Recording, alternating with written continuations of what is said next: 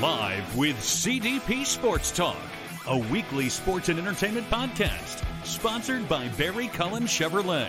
Live on YouTube, Facebook, Twitter, Twitch, and LinkedIn.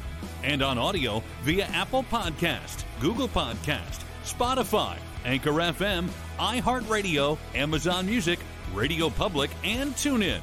Now, here's your host, Chris Pomay.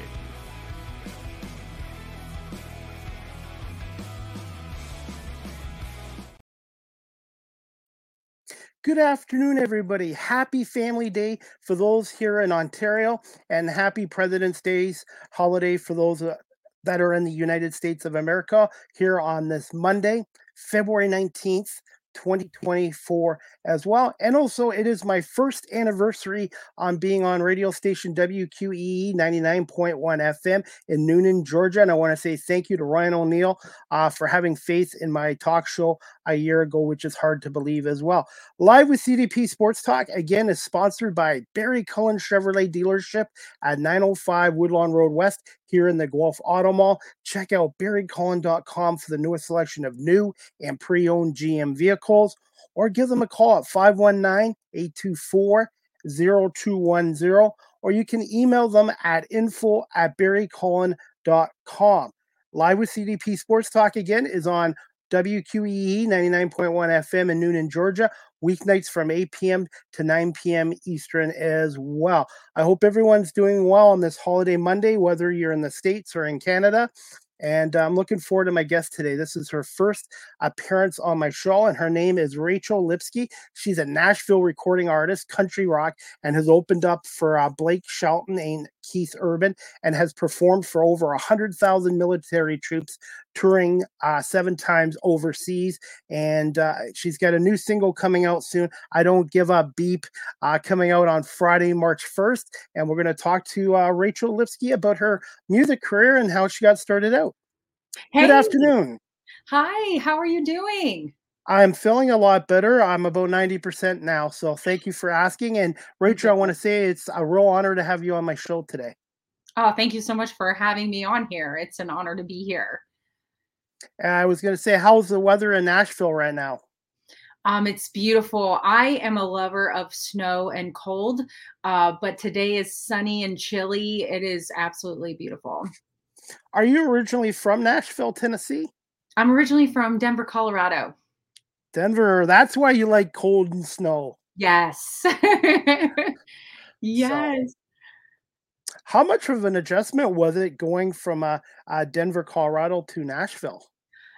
It the summers were really hard to get used to because I was not used to the very hot, humid summers.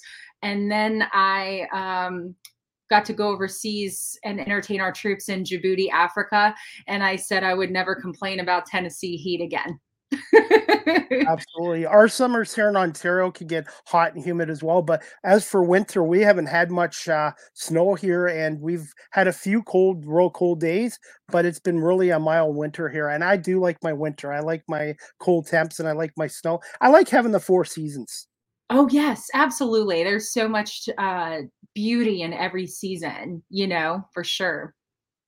Hey, I saw one of your TikTok videos with uh, your dog. What's your dog's name and, and what breed are they again? Her name is Aspen, and she is a golden retriever. And we picked her up in Arvada, Colorado. So she's also a Colorado girl. And she's about two and a half. So she's still puppy and so much fun. Do you have any other pets besides her? We do not. No. Okay. How about you? Uh, I have a cat named Latte, a Siamese cat I adopted from a Humane Society, but I'm hoping to get a dog again. And uh, I'm currently volunteering with a local Humane Society here, mm. uh, walking dogs that are looking for homes. So wow. Uh, I'm getting I'm getting that in. It's it's hard sometimes because you're you're happy to see them be adopted, but you also get attached to them the longer they're down there. Oh, I bet. And then having that bonding time, walking together and enjoying the outdoors and each other it's hard to probably see them get adopted. Absolutely. Hey, I wanted to ask you this as well, Rachel. Uh, what were your thoughts on the passing of uh, Toby Keith and how much of an impact he had on the music industry and maybe possibly your career as well?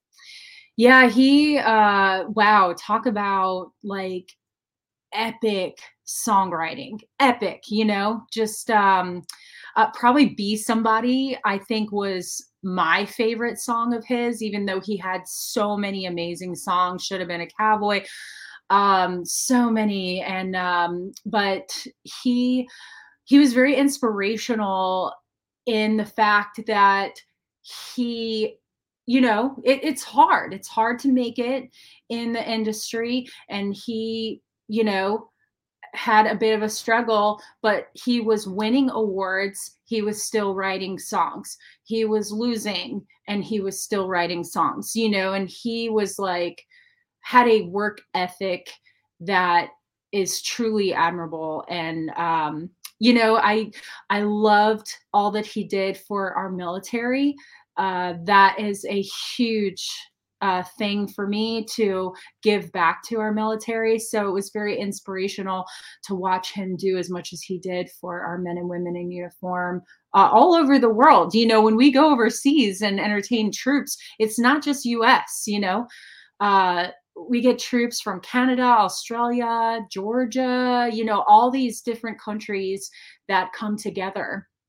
It's amazing he was uh, proud to be an American and uh, also the troops as well. And uh, he just passed away too young. I, I, like I'm 52 now, but I don't find 50s that old or even 60. No. And and uh, unfortunately, cancer doesn't discriminate, and it's just awful. Cancer, any kind of form of cancer, it's just is awful. Absolutely. And you just have to enjoy every single day and be thankful for every single day that we wake up in the morning because you truly never know when it's going to be your time. Absolutely, and that's why I'm, I started this new career of mine just four years ago, and uh, this is something I have a passion for. And just talking to you, Rachel, and, and most of my guests are all my guests.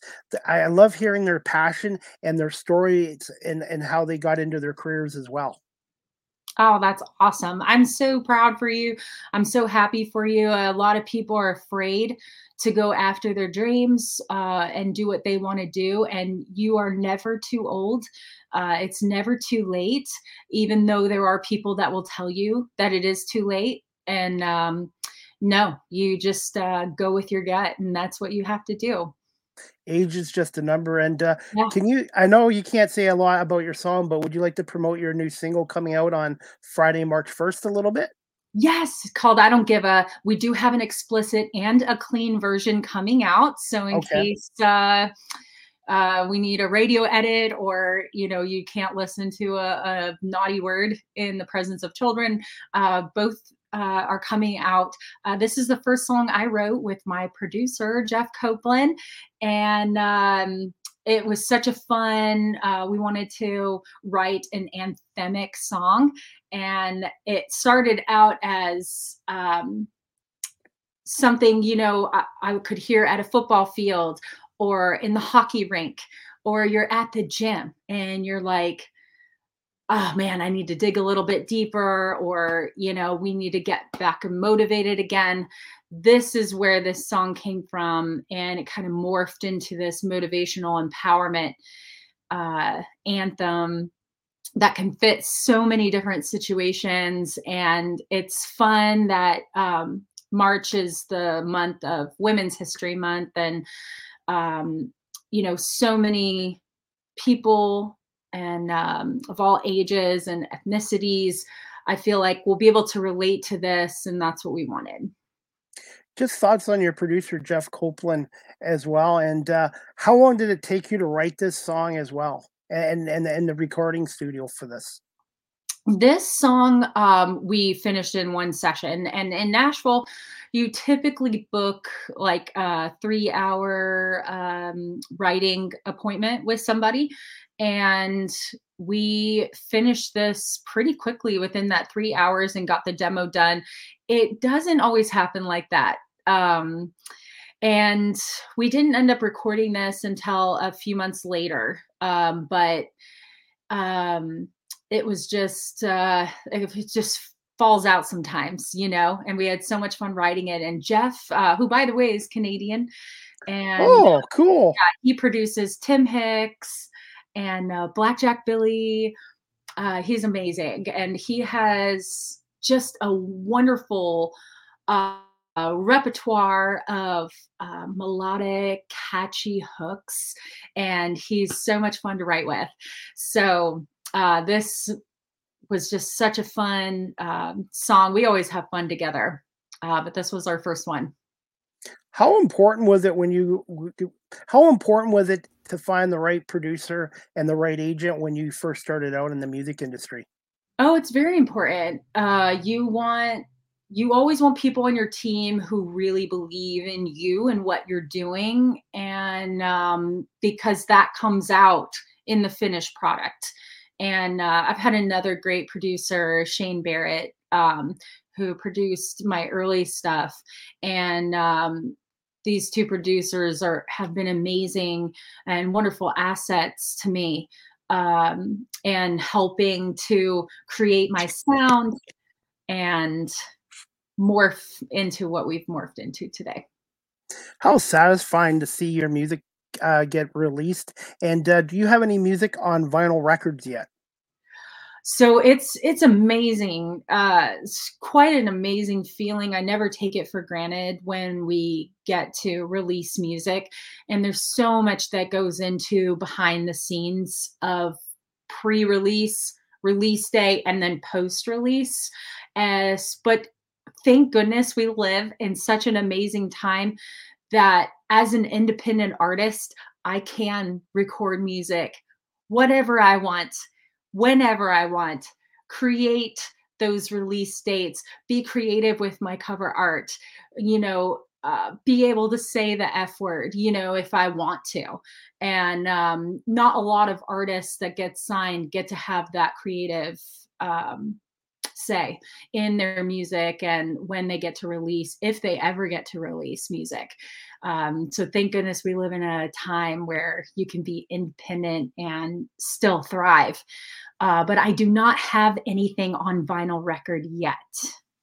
It's funny. I'm almost 52, and now it seems like the older I get, everything from the 70s and 80s is coming back. Roller skating, bell bottoms, vinyl records. Uh, yes. I would. I, I'm assuming cassettes at some point will come back in style. I hopefully the eight track doesn't, but uh, but it's just amazing how popular vinyl records are now again. It's so true. Uh, actually, my husband just found this post from Dio, uh, Dio's team, where they were doing, they did a visual on a vinyl, and uh, that's gonna be the new thing, which is so cool, and it's so fun. It is fun to see that come back. I'm gonna put you on the spot with this question. Do you remember the first song that you wrote and the first time you performed in front of a live audience?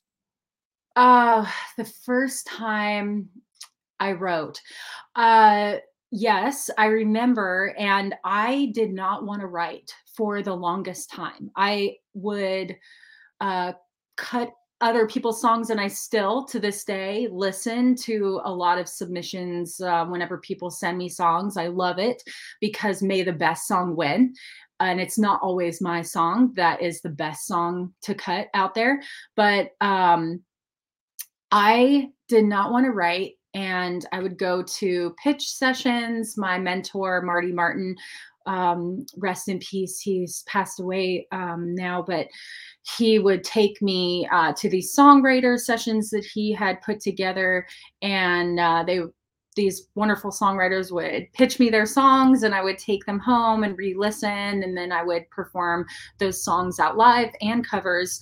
Uh, but then uh, he finally, Marty talked me into writing and he, I didn't think I'd be any good at it. And, um, he was like, You just got to do it. You know, you just got to get in there and start cutting your teeth.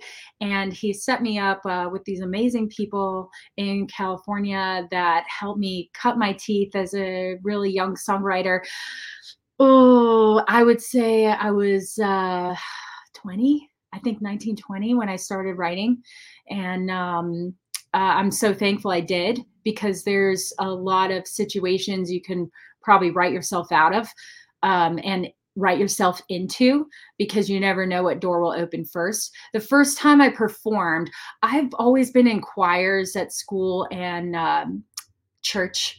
And um, I've always had a passion. I always knew I wanted to be a singer, uh, but I I'm really shy. I've gotten better at um, learning to be more of an extrovert, but I was painfully shy when I was really young, and it was hard for me to step out in the spotlight.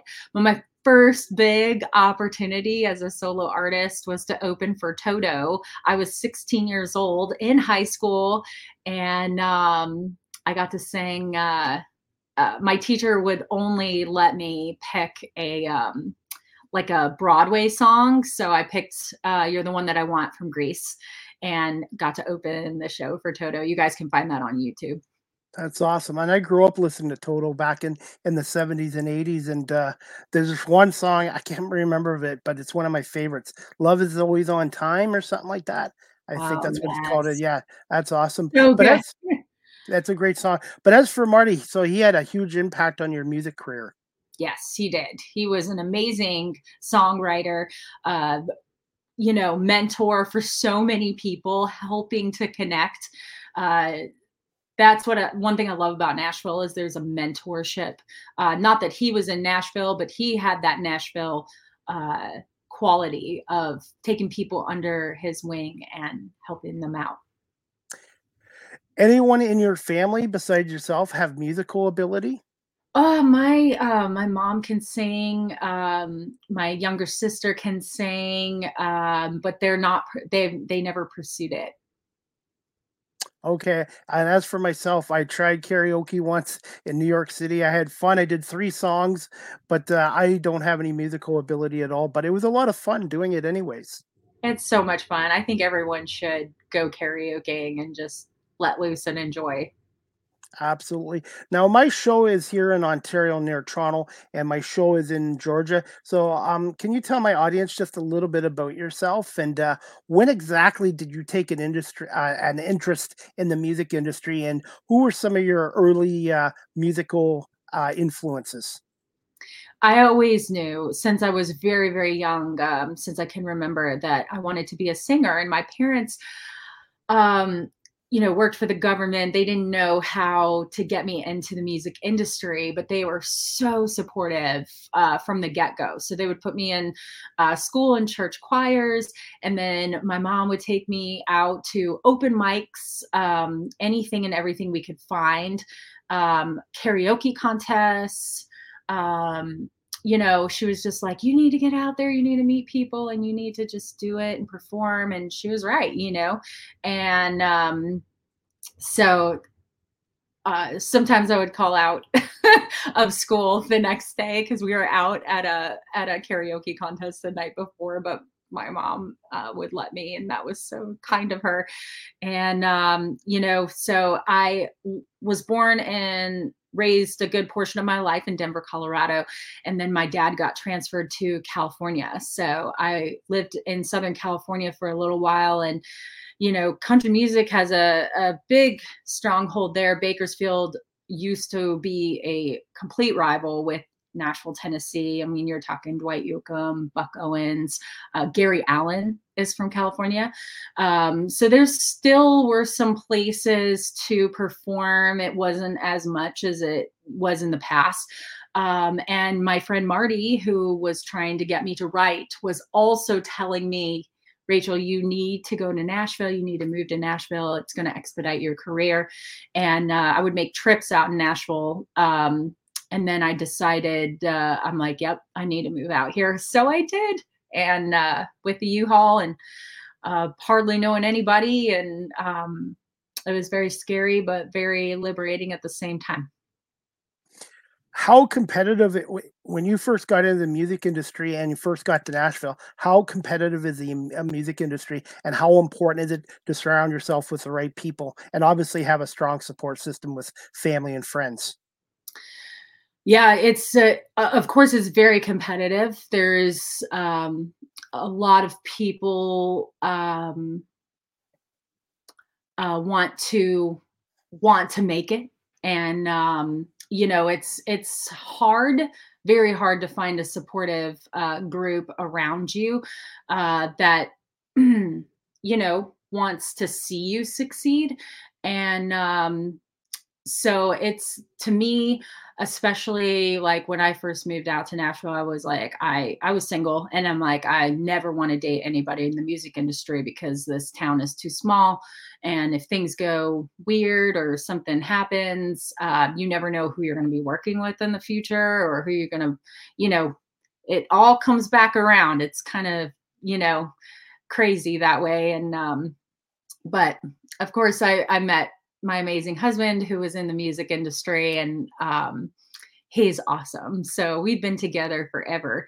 But um, finding friends and co-writers um, that believe in you and want to see you succeed is very hard. But thank goodness i have my core people.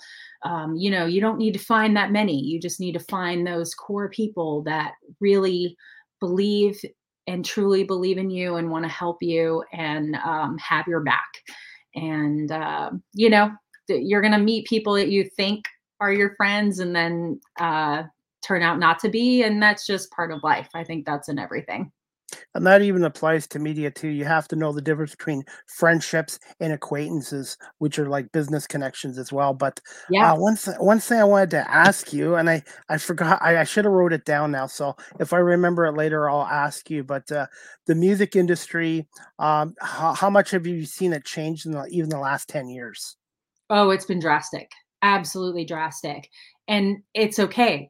You know, it's um social media is constantly changing the game and very quickly. So uh, trying to keep up with it is almost a full time job. But, uh, you know, uh, there are people out there that are trying to help you uh, online or, um, you know, uh, courses. YouTube is fantastic, and um, you know, just always trying to learn and uh, keep your finger on the pulse at the same time. It's tricky, but you know, we do live in a great time where so many things can work in your advantage. Absolutely. Now I remember what I wanted to ask you. Um, for those that are watching this live streamed or later listening or on WQEE 99.1 FM, Rachel, what advice would you give to somebody that's trying to get into the music industry right now, currently in 2024? Yeah, I, I um I would say find a mentor if you can you know put yourself out there please go. I know it's so hard but go to industry events uh, become a member of the cma acms because they have um, get-togethers they have uh, christmas parties. This is where you're going to meet a lot of your people um, you pretty much need to just start talking to people at these events, uh, showcases, um, go talk to different PROs, performing rights organizations. So BMI, ASCAP, um, SESAC, it's SOCAN in um, Canada. And uh, go try to talk to somebody, a representative at these PROs, and get to know um, some of these representatives because they can also help you if you know they decide they want to help you. They can be pivotal in your career. And um, i would say you know write as much as you can with whoever you can um, just go. Go for it. Get in there. Get in the mix. Start meeting people. And that's really a lot of it on average, how long is your songs? I know I've talked to some other musicians and they say usually between three and four minutes, but I wanted to ask you uh, typically for your music. Yeah, I would say I would say uh, two and a half to four to four minutes. You know, um, it's pretty rare that we go over that um, or go under the two and a half mark, but um, what it was like there were a lot of uh, bad information things floating around for a little while like oh uh, spotify's only going to be playing uh, three minute and under songs uh, next year. And you know there's things that float around but there's not um, always true. It's you want to write your song and do what's best for the song not trying to chase what may or may not be the trend at the time. Write what is best for the song and it will uh, you can never stop a great song. No one can. For those that are getting in the music industry do you really feel they should learn to do the writing part of it first but then before the performing part? Not necessarily. I think uh, I think just going at it, doing everything you can, um, perform you know i was always a better singer than i was a writer for the longest time. So i was performing all the time and and was a little bit later of a writer you know and there's nothing wrong with that. Everybody has their own path and your timing is going to be different than someone else. I think that's something that's super important to uh, point out for people. It's it's hard to not want to compare yourself to everyone else and like oh well this person got to uh, have their grand ole opry debut at 19 years old and i'm 22 like i'm already behind the curve. No you're not. Like that was their path. You have your time. You just need to focus on you. I mean it's good to be aware of what other people are doing and to have goals but please don't uh, compare yourself to others to the extent where you're hindering yourself because that could really crush you mindset is huge and what you're saying too uh, obviously applies to the music industry but it also could apply to the media industry which i'm going into and other professions because sometimes people see other people getting a little more success than them and then they start doubting themselves. To me so to me having a strong mindset and strong support helps. So important in everything like you just said all right, uh, this leads to the next question. I I know we already talked about Toby Keith, but who are some of your favorite musicians, both female and male, and some bands when you were growing up in Denver, Colorado? And I have to ask you this since you're from Denver. You like Denver Broncos and John Elway? Huge, huge fan. I was going to tell you. Um, so I like to have our our guest bathroom all broncoed out, shower curtains, the towels are blue and orange. Um, and John Elway was my first crush ever. so I'm a huge fan of John Elway, huge fan of the Denver Broncos uh, through and through. And um, but growing up, I was listening to Mary Chapin Carpenter is my ultimate favorite female artist uh, John Denver, Dwight Yoakam, uh, gosh, um, but also my parents were listening to, you know, Blondie and ZZ Top and Pat Benatar, Joan Jett. So I have this uh, big repertoire of influences that I've pulled from throughout the years because I truly love all kinds of music everything from big band, classical, rap. I would go through phases as a kid and just want to listen to classical. I would just crave it all the time. And then I would get on the rap bandwagon and I would listen to that. And I think that the a lot of that has influenced my music today and you can hear that. Favorite John Denver song? Ah, uh, thank God I'm a country boy. Good choice. I was going to say that one and uh, Country Roads. Oh, that I mean that's a great one. That's an absolute iconic song. Have you performed those yet? Have you sang those at live performances yet? I have performed uh, Country Roads. Uh, actually, it was. Um, I'm going to get emotional because uh, when we went to Afghanistan uh, to entertain our troops, um, we would visit two to three uh, forward operating bases a day and um, for nine days. And uh, one of the FOBs, it's FOB, forward operating base. Um, we met the, you know, we met all these amazing people everywhere. But um, one of the gentlemen that we met uh, ended up dying, uh, I'm sorry. getting killed. And so his unit asked me and my band to uh, come down to Georgia once they got home, uh, Georgia, the state, and um, perform uh, at his remembrance dinner. And they all got together. And uh, Country Roads was his favorite because he was from West Virginia. And uh, so we performed Country Roads at that um, at that dinner.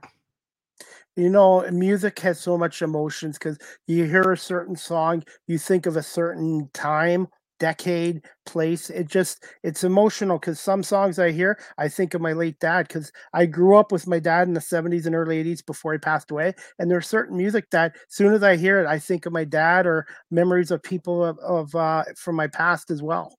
Yeah, absolutely. Music is truly amazing.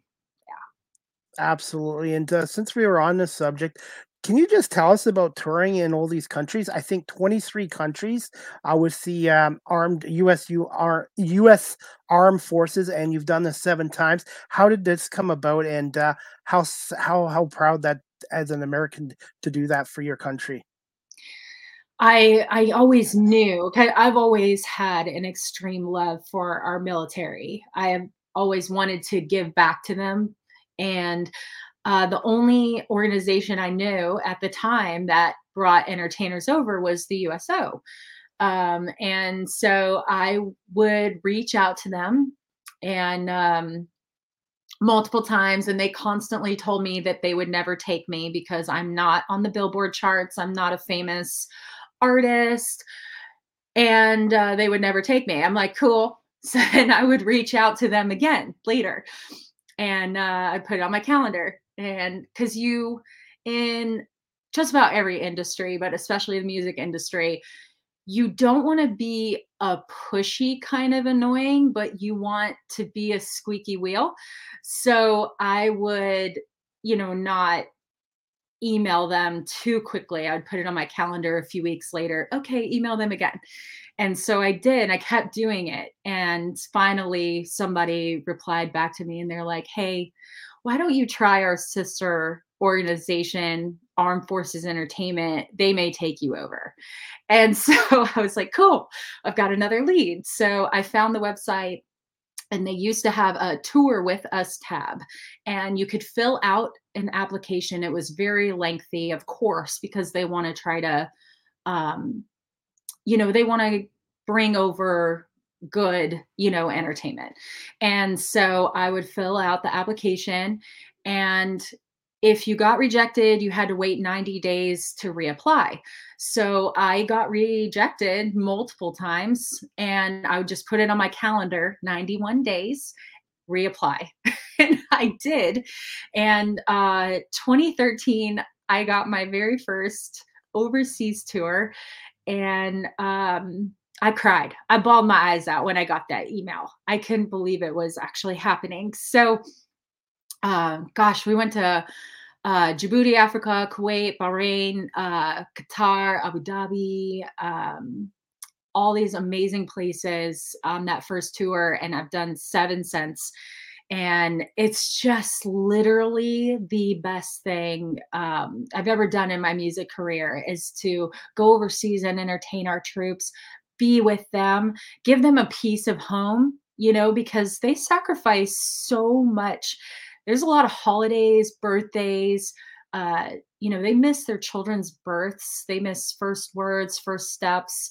There's so much sacrifice, and um, I would say a, a median uh, deployment would be about nine nine to 12 months so that's a long time you know to be away from your family and for us to go out there um, and you know bring up morale it's just like a big love fest it's amazing it's truly amazing and your story is inspirational as well because I've had my successes in in radio and media, but I've had a lot of setbacks, and I don't call them rejections; I call them setbacks. And just hearing your story and every guest I have on here keeps me motivated to keep improving and keeping working hard and never give up.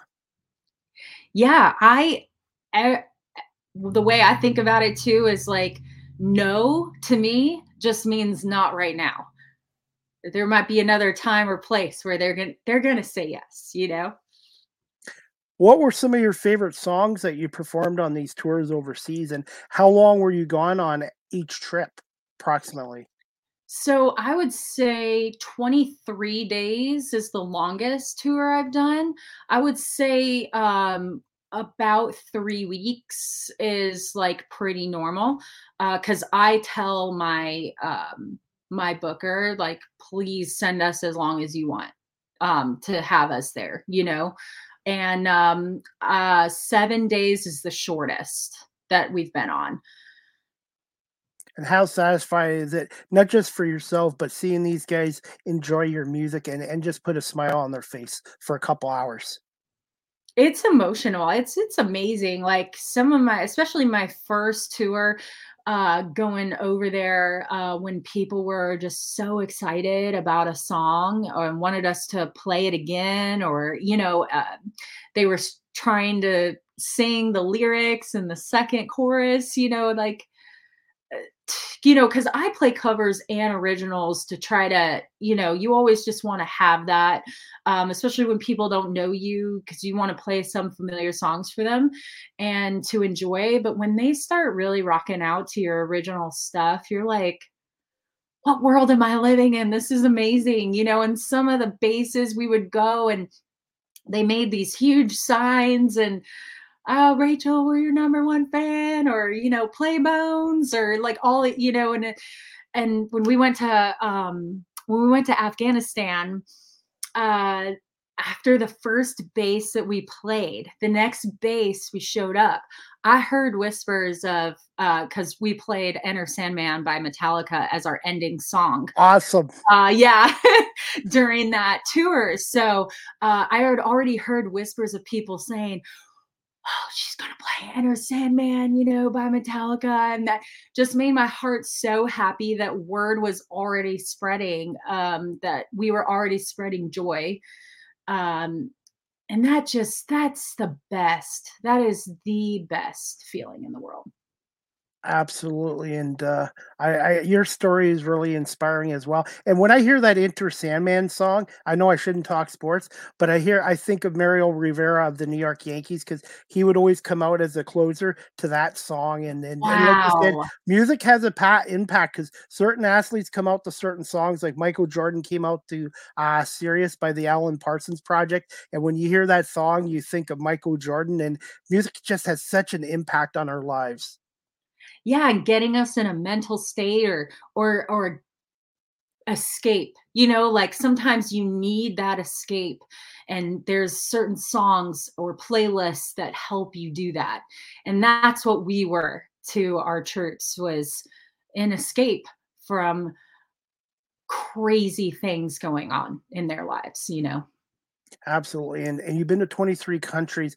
Were you able to go into the countries or were you on the ship the whole time um, so sometimes we would be able to explore, you know, and sometimes we weren't. Uh, it just depended on the country. on the timing and and the country and what um, we had scheduled, you know, and um, you know, because it's it's awesome because we don't go over there just to perform. We actually have unit visits, and you know, we go and visit um, that base and all a bunch of different units, and we get to know um, what our military does on a day-to-day basis and they show us what they're doing over there and what they're working on. So it's not like we just go and then perform like we're in there with them finding out how they live their day-to-day what they do. Um, it's amazing.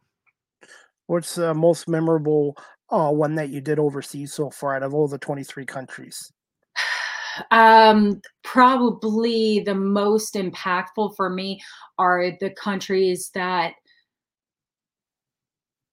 where music is really a big deal to them. You know, there's some countries where uh, the troops can actually take their families and uh, they can live off base and just enjoy the things around that country. It's a, uh, but like you know, Kuwait, Afghanistan, uh, Djibouti, Africa gets shut down a lot where they're locked in and they cannot go anywhere except be on the base, and uh, or they're they're on the front lines ready to go in to action at any time. That's the most impactful for me because that's where they need it the most, and um, you know, it all is wonderful. I by no means am trying to say one area is more important than another. Um, there's a lot of things we don't know what's going on, and uh, but um, it's just so many different times and areas and different times of the year. Like when we go over for Christmas and New Year's, um, that's really precious and special because you know that that's probably the hardest for them to be away from their family.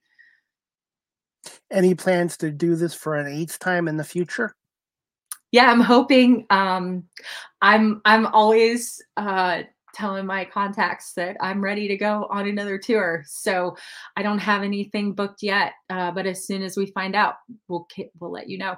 Definitely. Have you performed Lee Greenwood's song too on those tours? You know what? I haven't. Uh, okay. I actually did that song for a couple of talent shows uh, back in the day, back in high school. Um, but might be time to to break that out. Yeah, you know what? Uh, it's nice to be patriotic in the States and Canada. We should be proud of where we're from. And uh, I just think what you're doing is awesome. And uh, I'm just glad I, I connected with you on uh, social media and have you on my show today. Thank you so much for having me. It's been such an honor to be here. Do you have a little more time? Oh, yes. A little more time? Okay. I would like to uh, show a clip of uh, your latest song that was out, released in September 2023 called Black Magic, and we'll play it here for my audience. Now, I have to say this because we're on YouTube and Facebook, and they're strict with copyright rules. Since this is your song, do I have your permission to uh, play Black Magic on here? You sure do. Okay, well, thank you so much. And we're going to play Black Magic. And that came out, I believe, uh, what, September 2023? Yes, exactly. Okay, let me know if you can hear the audio okay. Oops. One second, just a technical difficulty. One second. Sorry, I apologize. Just one second. We'll get this going. Yeah, baby, you put a little voodoo on it, a little voodoo on it. When your kiss hits my lips, feels like a spell of a little juju on it, a little juju on it. The more I taste, more I crave. This ain't ending well. I can't stop it now. Don't even wanna try. I know you know that I wanna play it up, baby. Lay me down. Fly so high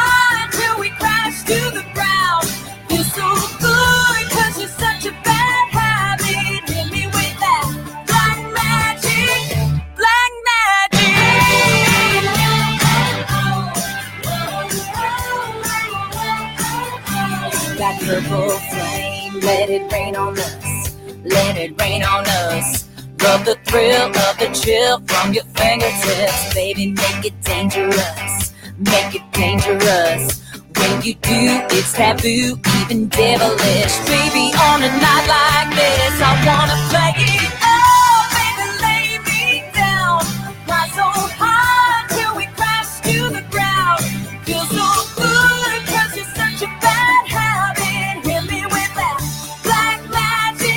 Come on, play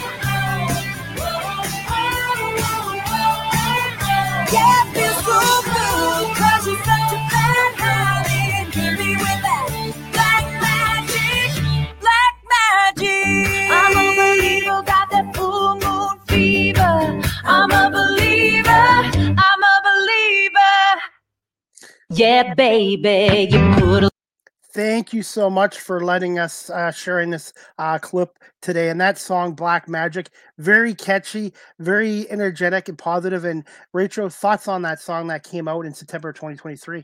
Thank you. This is another one Jeff Copeland and I co-wrote and he produced. And um yeah, it's just a very sexy up tempo, uh so much fun.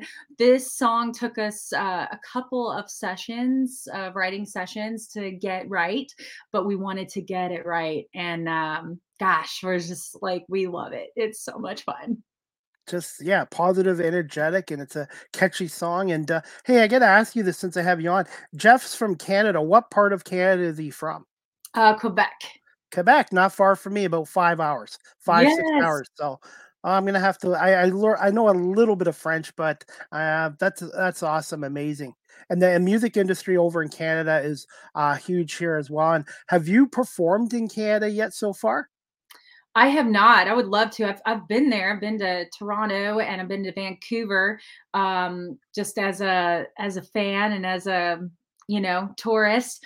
And it, they're amazing cities. I can't wait to explore more. Toronto's our version of New York City, and Vancouver I haven't been out to yet, but it's it's really nice out there as well. Uh, one city you'd like is uh, very much is Niagara Falls, Ontario, where the Niagara Falls is. I think you would love it there. It's our version of Vegas. So I have been to the Canadian Niagara Falls and it is awesome. Have you thought about uh I was going to ask you this. Have you, when you write your music, I'm going to reword this question. When you write your music, do you get some of your inspirations from uh, traveling to different cities and different countries? Oh, yeah. Oh, yeah. I love it. I love uh, traveling. I'm a travel junkie and um, I love seeing what every country is eh, doing, their architecture, the history.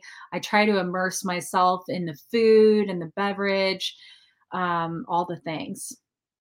Favorite place you've gone on vacation so far, traveling wise?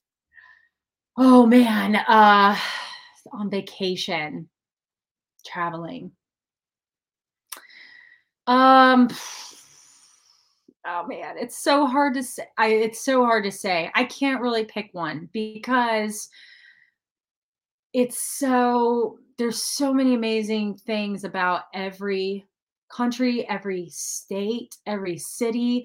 Uh, it's really hard to pick a favorite. I mean, I I did fall in love with um, like I was over the moon uh, being in the Baltic states um, we were there on tour uh, on an AFE tour, and um, my great grandfather and grandmother are from Lithuania, so we got to go to Latvia and Lithuania, and um, that was special. Like I can't wait to go back and really get to explore. But are you a I, fan of flying?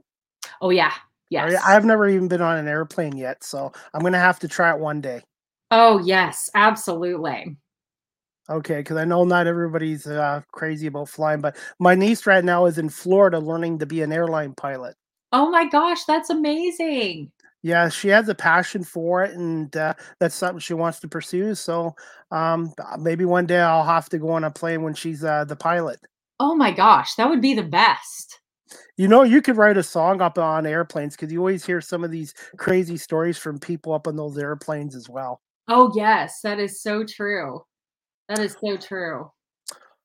All right. I wanted, to, uh, if you have a few more minutes, I was going to ask you a couple more questions. Uh, what was it like coming up with Bones? Your first single was Marv, uh, Marv's Brown, and what was the inspiration behind this song? And I believe that came out uh, ten years ago, 2014, I believe.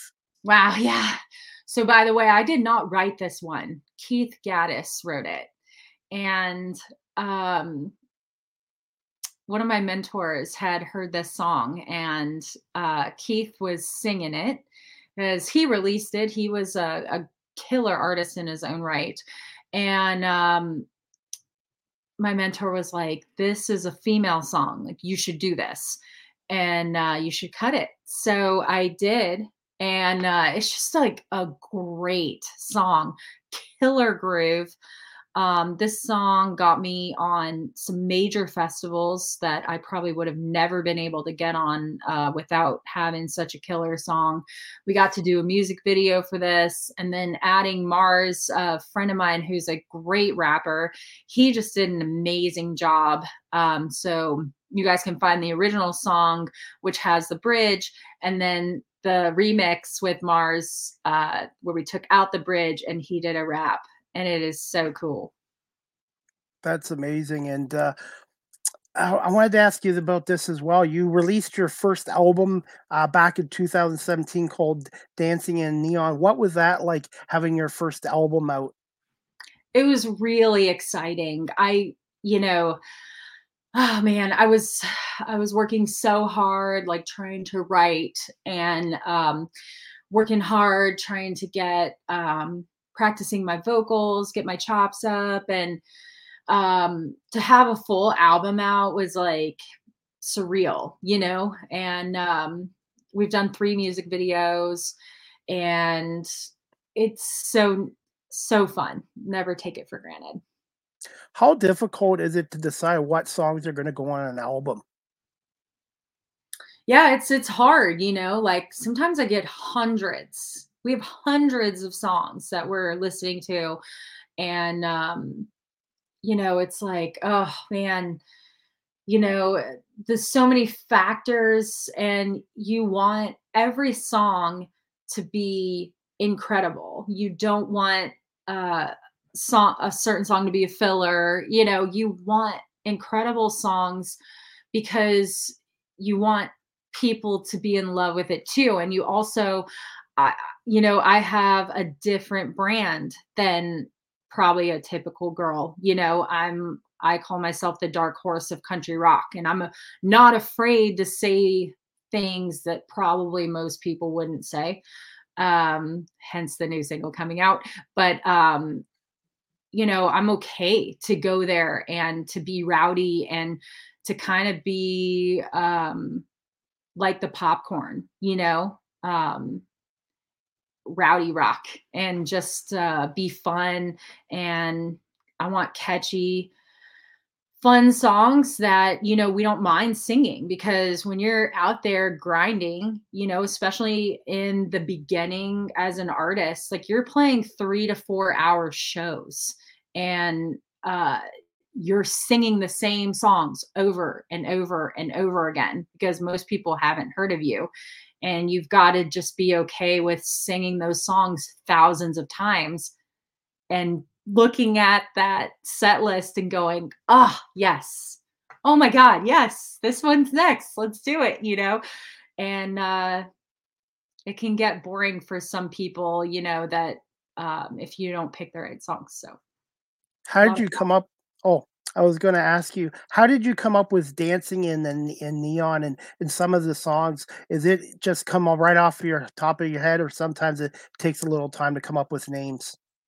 I'm constantly, uh, constantly writing down ideas, whether it's a line, a killer line I thought of, or uh, heard, or a twist on a killer line I heard, uh, titles. You know, constantly just just writing down stuff. I have hundreds of ideas that I keep banked up. Uh, but also, Dancing in the Neon was an outside cut as well. So it was a song that I heard and I was just like, oh my gosh, this is so cool. It was like ABBA meets country. And um, that disco country that wasn't really happening at the time. And it was fun are CB CD albums still out, still around? Or are they really disappeared? I mean, it's it's not like it used to be, but I still have people that want CDs um, all the time, especially when I perform at um, I do a lot of residencies at Cedar Point in Sandusky, Ohio. Oh, I know that place very well. Yes, roller coaster junkie as well. no, I, I, I stay at the water park. I'm a water park. Oh, guy. you're a water park, and yeah. it's fantastic. Yeah. Um, but uh, the last like four years, four summers, I've been performing at Cedar Point, and um, I have tons of fans or people that just are now hearing about me that are like, I, I want to buy a CD. I want a, a, physical copy. And that way I can sign it and it's it's still a thing. Any plans to perform at Cedar Point this summer? Yes, I uh, sent my target dates to the booker and um, he said they're they'll be booking it in the next couple weeks. So hopefully we'll find out soon. Okay, because I'm only six, six and a half hours away from Cedar Point. It would be nice to hear you perform live in person and, and be able to meet you too. Yes, please let me know. I will I'll keep you posted on our dates. It'd be so great to meet you in person. Absolutely. Hey, I wanted to ask you this as a as a singer and a musician and performing as well. Um, do you have any rituals before a live performance? And also, what do you like to drink uh, before or after a performance, like water or honey or tea or stuff like that for your vocal uh, vocals? And do you have a vocal coach or have one in the past?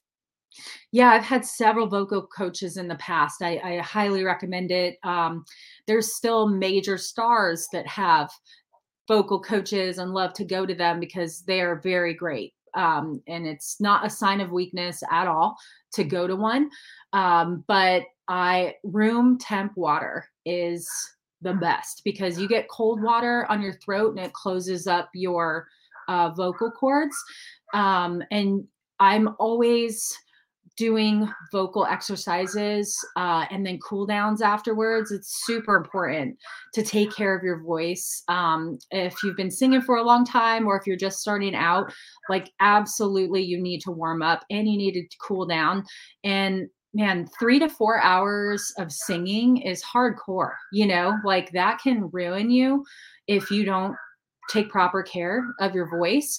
And um, man, I'm in my off time when I'm not uh, having shows, I'm still doing my vocal exercises almost every single day. I rehearse 90 minutes to two hours a day because you want to keep up with it. You want to be ready to go at any time for any reason.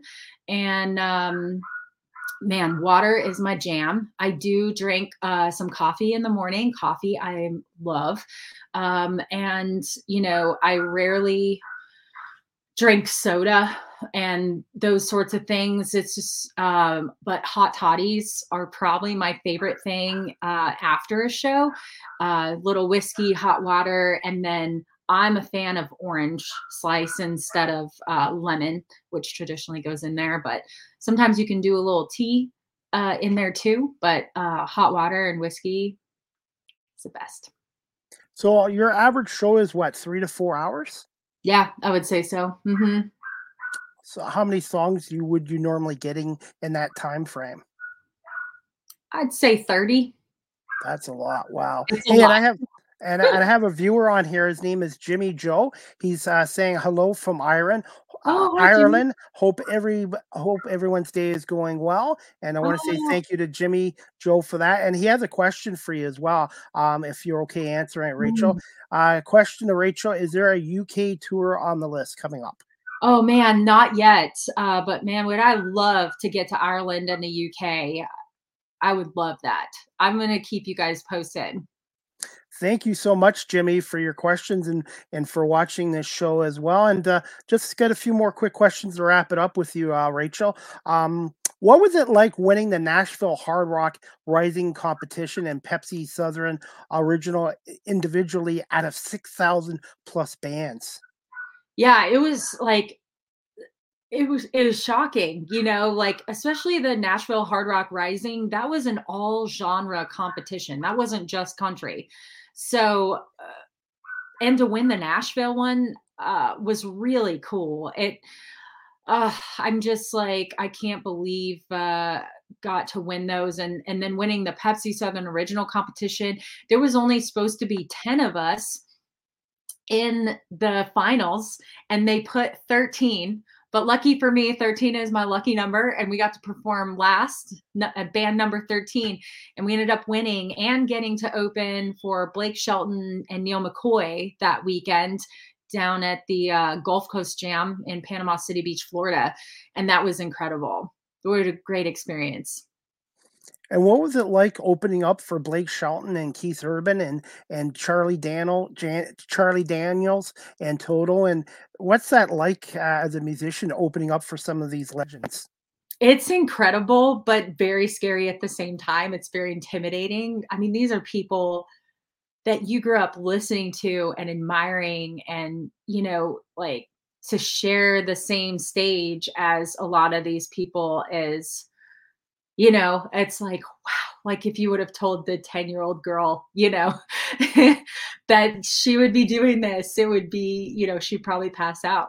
Um, but there's also a sense of belonging uh, that you belong in that in that realm you know and uh, it's exciting. You're living your dreams right now. Yes and uh, speaking of that, what was it like performing the U.S. national anthem at the Charlotte Motor Speedway, uh, the Bridgestone Arena f- for the Nashville Predators, and how much you like hockey and uh, just performing in front of uh, sports crowds as well? Yeah, it's it's amazing. Um, singing our national anthem is the probably single-handedly scariest thing I ever do. Um, I always have to uh, pep talk myself because you never want to forget the lyrics because people are going to let you know, you know, that if you miss or and um you know you you just want to do it justice because that song means so much and i always have to tell myself you know okay it's between you god and the flag right now and you're gonna kill it you know and um it's it's such an honor to sing that song. And uh, i've been put in so many amazing situations to sing that song.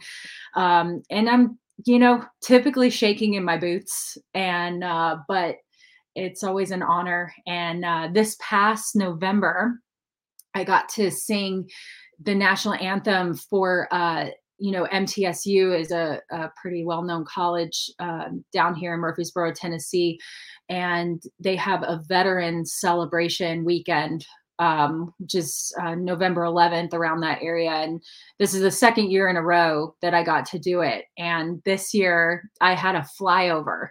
So, oh my God, like to have that. And then, so they told me about the flyover the day before. And I'm like, oh, this is so cool, you know? But then when I got there the day of, uh, they're like, okay, so the timing has to be perfect. Like if you're going too slow or too fast, the flyover is not going to happen. They're going to abort. And I'm like, holy cow, that's a lot of pressure. And, uh, but I'm like, this is good for me to know because if I need to slow it down, you know, I can do that. I sing a cappella. If I need to speed it up, we can do that, you know, and you want the flyover to happen, you know, you don't want to disappoint anyone. And um, it just worked out. Oh, just so perfect. And man, was I shaking in my boots though. It's scary. You know what they're saying this too. This is for media like radio, TV, uh, in, in, the entertainment industry. If you're not a little bit nervous, then maybe it's time to look for a new career because a little bit of nervousness before a performance is okay because that means that you want to do a good job, that you still care. So it's it's just, and then once you get into it, you just focus into what you're doing, and and then eventually the nerves are gone. Yeah, it's true yeah once you start you kind of get in a zone you know and uh, next thing you know oh my gosh it's over already how did it go you know did i do okay hopefully one day you get to sing O Canada over here as well our national oh, i would love that it'd be amazing and uh, Jimmy Joe's got one more comment. Rachel, you deserve the best in life. Oh. Awesome personality. Keep going, doing us all proud. Thank you Thank so much, you Jimmy. So much. That's so nice.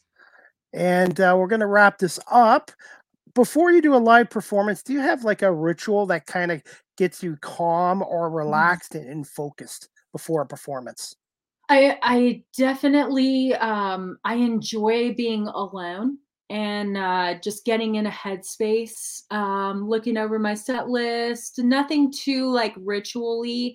Um I have to do my vocals like it's ideal to do it about an hour before you start performing um, but sometimes you don't have that time. Um, so maybe I have to do it two hours before.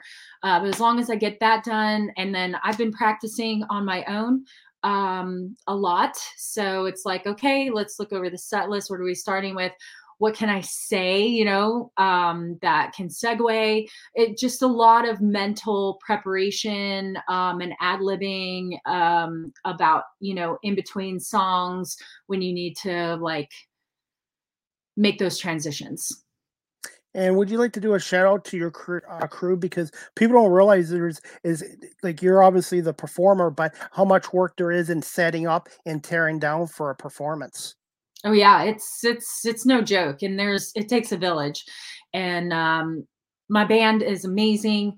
My husband is amazing. Um, he helps so much, uh, load in, load out, roadie, you know, type of work. Uh, the front of house sound engineer. Uh, there's so much that goes into it. Uh, the promoters and the bookers, you know, they're taking a chance on you, and that's nothing to be, you know, taken for granted. Absolutely. And uh, I do this with all my guests when we're wrapping this up. What are some fun facts about Rachel Lipsky? And what's the one thing you know about Canada? Um, well, my husband um, actually has some very well known songs that were number ones in Canada uh, with Jason McCoy and the Roadhammers. Um, so that's fun. And um, uh, actually, Jason McCoy just got put into the uh, Canadian Country Hall of Fame. And Denny, my husband, uh, was a big part of Jason's career and wrote most of Jason's hits with him. So that's incredible. We can't wait to come up to Calgary and and uh, look at that uh, Hall of Fame and the exhibit in there. Um, but uh, one thing I know about Canada is uh, so many amazing, talented uh, actors, musicians have come from Canada and comedians, comedians, yeah, comedians. Yeah. yeah. gosh, Buble, um, uh, Justin Bieber, Celine Dion, Shania Twain. I mean, yeah, Justin Bieber's Justin Bieber's only like 35, 40 minutes from where I live in Stratford, Ontario, and he still comes back and visits. He hasn't forgotten his roots. That's amazing. I love that. Could you imagine music and and without all these people? No, like epic. I wanted to ask you this too, as well. Uh, how hard is it sometimes not to get a, a you're obviously going to have an eagle, but how hard is it, or how hard is it, I guess, to keep yourself on even ground in this industry as well? I mean, it's pretty uh I I think it's pretty easy to get cuz it's like to me like nobody owes me anything. You know, I'm constantly trying to fight to um you know, get get ahead and, you know, in the right ways and um you know there's there's tons of um tons of people that are are going to quickly you know put you on your butt and um that's okay you know you just got to keep going and i just think the mentality of nobody owes you anything you know uh is super important to remember and um that's probably my the way i do it that's great advice for all of us as well. And uh, Jimmy Joe's got one more last comment. Will Rachel leave us with the song from Grease? uh, the one that I wanted song? Oh my gosh, I'm trying to remember uh, uh, the lyrics. Um, oh man, uh, Jimmy Joe, you are stumping me on this one. I'm so sorry. Um, uh can I can I leave you with a, a different song, Jimmy Joe? Are you gonna be upset if I can I do one of my favorite like Mary Chapin Carpenter? Um, yeah, that was an amazing cover. Um, um, well, I woke up this morning, stumbled out of my rack. I opened up the paper to the page in the back. It only took a minute for my finger to find my daily dose of destiny under my sign. My eyes just about popped out of my head. It said, The stars are stacked against you, girl. Get back in bed. I feel lucky. Oh, oh, oh, I feel lucky. Yeah. No Professor Doom gonna stand in my way. Ooh, I feel lucky today. Awesome. Thank you so much for doing that. And thank you to Jimmy John for watching uh, our show as well. And I got one final segment. Uh, I'm doing this with all my guests now. Is there a question you would like to ask the host before we wrap this up? You have a question for the host. Oh, um, so uh, what is your favorite sport and what do you like covering? I would say my favorite sport would be probably football and hockey and also lacrosse now. Lacrosse is like hockey and basketball. And uh, if you ever get a chance, check out the National Lacrosse League. It's really great sport. These guys are great athletes, and I, I would say I would say football, hockey, and lacrosse are my favorite sports. And I do love baseball. I cover the Blue Jays farm team in Buffalo as well. So in the summertime, there's nothing better than being at a baseball ball diamond, which where I spent my 50th birthday uh, a year a year ago at a ballpark as well. I love that. That's awesome. But I am getting into more music. I like my 60s, 70s, and 80s classic rock and stuff like that. But the more guests I'm having on from the music industry, I'm now getting a little more into the country music as well. Oh, that's great. All right. And uh, finally, uh, when is your next performance? And where can my audience uh, follow you on social media and again, your website? Uh, my next performance will be in the round um, in Monteagle, Tennessee, kind of halfway between Nashville and Chattanooga at uh, Jim Oliver's Smokehouse. We're going to be doing a Nashville style in the round. So there'll be three of us songwriters taking turns doing a song uh, for about an hour starting at 9 p.m uh, Central Time. You can visit me at rachellipsky.com. My website will show you all of my tour dates, uh, get you to my merch store, uh, get you to my music. Uh, I'm on Twitter, uh, Snapchat, Facebook, YouTube, TikTok. All the things. and again, your latest single is coming out uh, Friday, March 1st, right? Yes, called I Don't Give a and it'll be available on all social media or all platforms. Absolutely. Yes, it will. All right. Well, Rachel, I want to say thank you so much for giving me over an hour of your time. I really appreciate it. And I really enjoyed talking to you. And uh, I'll definitely send you a copy of this show on video and audio and the link to my radio station. It will probably most likely air Tuesday night at eight o'clock. But I want to say thank you so much for coming on live with CDP Sports Talk and Entertainment Show and uh, continued success in your career. And I'm looking forward to your new single coming out on Friday, March 1st first. Thank you so much for having me. And I want to say thank you to one of our viewers, Jimmy Joe, for coming on here as well. And uh, again, uh, Rachel, hopefully we'll see you this summer at Cedar Point because I'd love to hear you perform and in, and meet you in person as well. Absolutely. All right, Rachel. I hope you have a great rest of the uh, President's Day, and we'll keep in touch with you on social media. Sounds good. Have a great day too. You too. Thanks, Rachel. Thank you. Bye. Bye. All right, guys. I hope you enjoyed uh, season seven, episode 39 today with Rachel uh, Lipsky, uh, Nashville recording artist, star, country singer as well. And she's going to have a new song coming out very soon called I Don't Give a Beep, uh, explicit or clean on Friday, March 1st as well. Before we wrap up this show, guys, I have another show tonight at nine o'clock, live with CDP Sports Talk, brought to you by Barry Cullen Chevrolet tonight, Monday, February 19th at 9 p.m. Eastern, with my guest, Sonia Pearson. She is a podcast host of all things football from a lady's perspective. And I'm looking forward to talking to Sonia about her podcast show and uh, getting into the National Football League. And she started up an all female fan club uh, for the Carolina Panthers. And uh, Sonia is from Atlanta, Georgia, which is not far from radio station WQEE 99.1 FM in Newnan, Georgia. And I want to say thank you to Ryan O'Neill,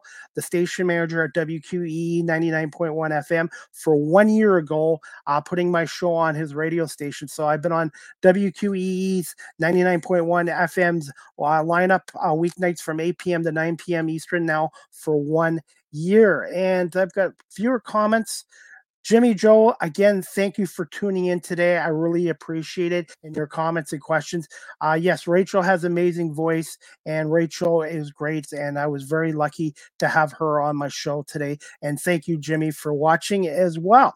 And before we wrap up this show, guys, again, you can check out Rachel on uh, she's on available on all social media platforms, including Twitter slash X at Rachel Lipsky. And her website is rachellipsky.com as well. And she's also on Linktree as well, uh, Linktree uh, slash Riot South as well. Live with CDP Sports Talk is live streamed on these platforms YouTube, Facebook, Twitter, slash X, Twitch, LinkedIn, and now available on Instagram thanks to StreamYard.com. And uh, again, Live with CDP Sports Talk is a weekly sports and entertainment talk show hosted by Chris Pomay, yours truly, weeknights from 8 p.m. to 9 p.m. Eastern on radio station WQEE 99.1 FM. The key, the home of Southern sports and talk, the heartbeat of Atlanta. You can also check out my website, beacons.ai slash Chris D. Pomay. And I'm going to be back in Buffalo, New York this Saturday for the Buffalo Bandits game against the Albany Firewolves as a media member. So I will be writing a story about that and doing some more player and coaches interviews as well. Live with CDP Sports Talk again is sponsored by Barry Cullen Chevrolet dealership here in Guelph at 905 Woodlawn Road West in the Guelph Auto Mall. Check out barrycullen.com for the newest selection of new and pre-owned GM vehicles or give them a call at 519-824-0210 or email them at info at barrycullen.com. You can also follow this content creator on TikTok at Live with CDP. And I want to say thank you to my 1,932 followers. StreamYard is the official live stream provider of Live with CDP Sports Talk. If you're into webinars or podcastings like yours truly, check out StreamYard.com. Live with CDP Sports Talk, the audio version is available on these platforms iHeartRadio, Amazon Music, Google Podcasts, Spotify for podcasters, Apple Podcasts, Breaker, Pocket Cast, Radio Public, Spotify, Castbox, LinkedIn, Pandora, and Tuned In.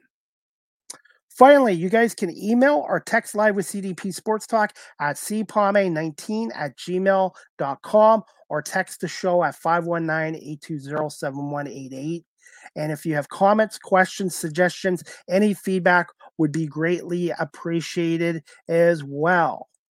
And I'm also on Cameo. If you're looking for a personalized video message, check out Chris Pomay on Cameo.com and consider booking me for a cameo. Uh, now the proceeds uh, will go to my radio show as well. And finally, a last comment from Jimmy Joe. One, uh, one love, my brother. I enjoyed the show.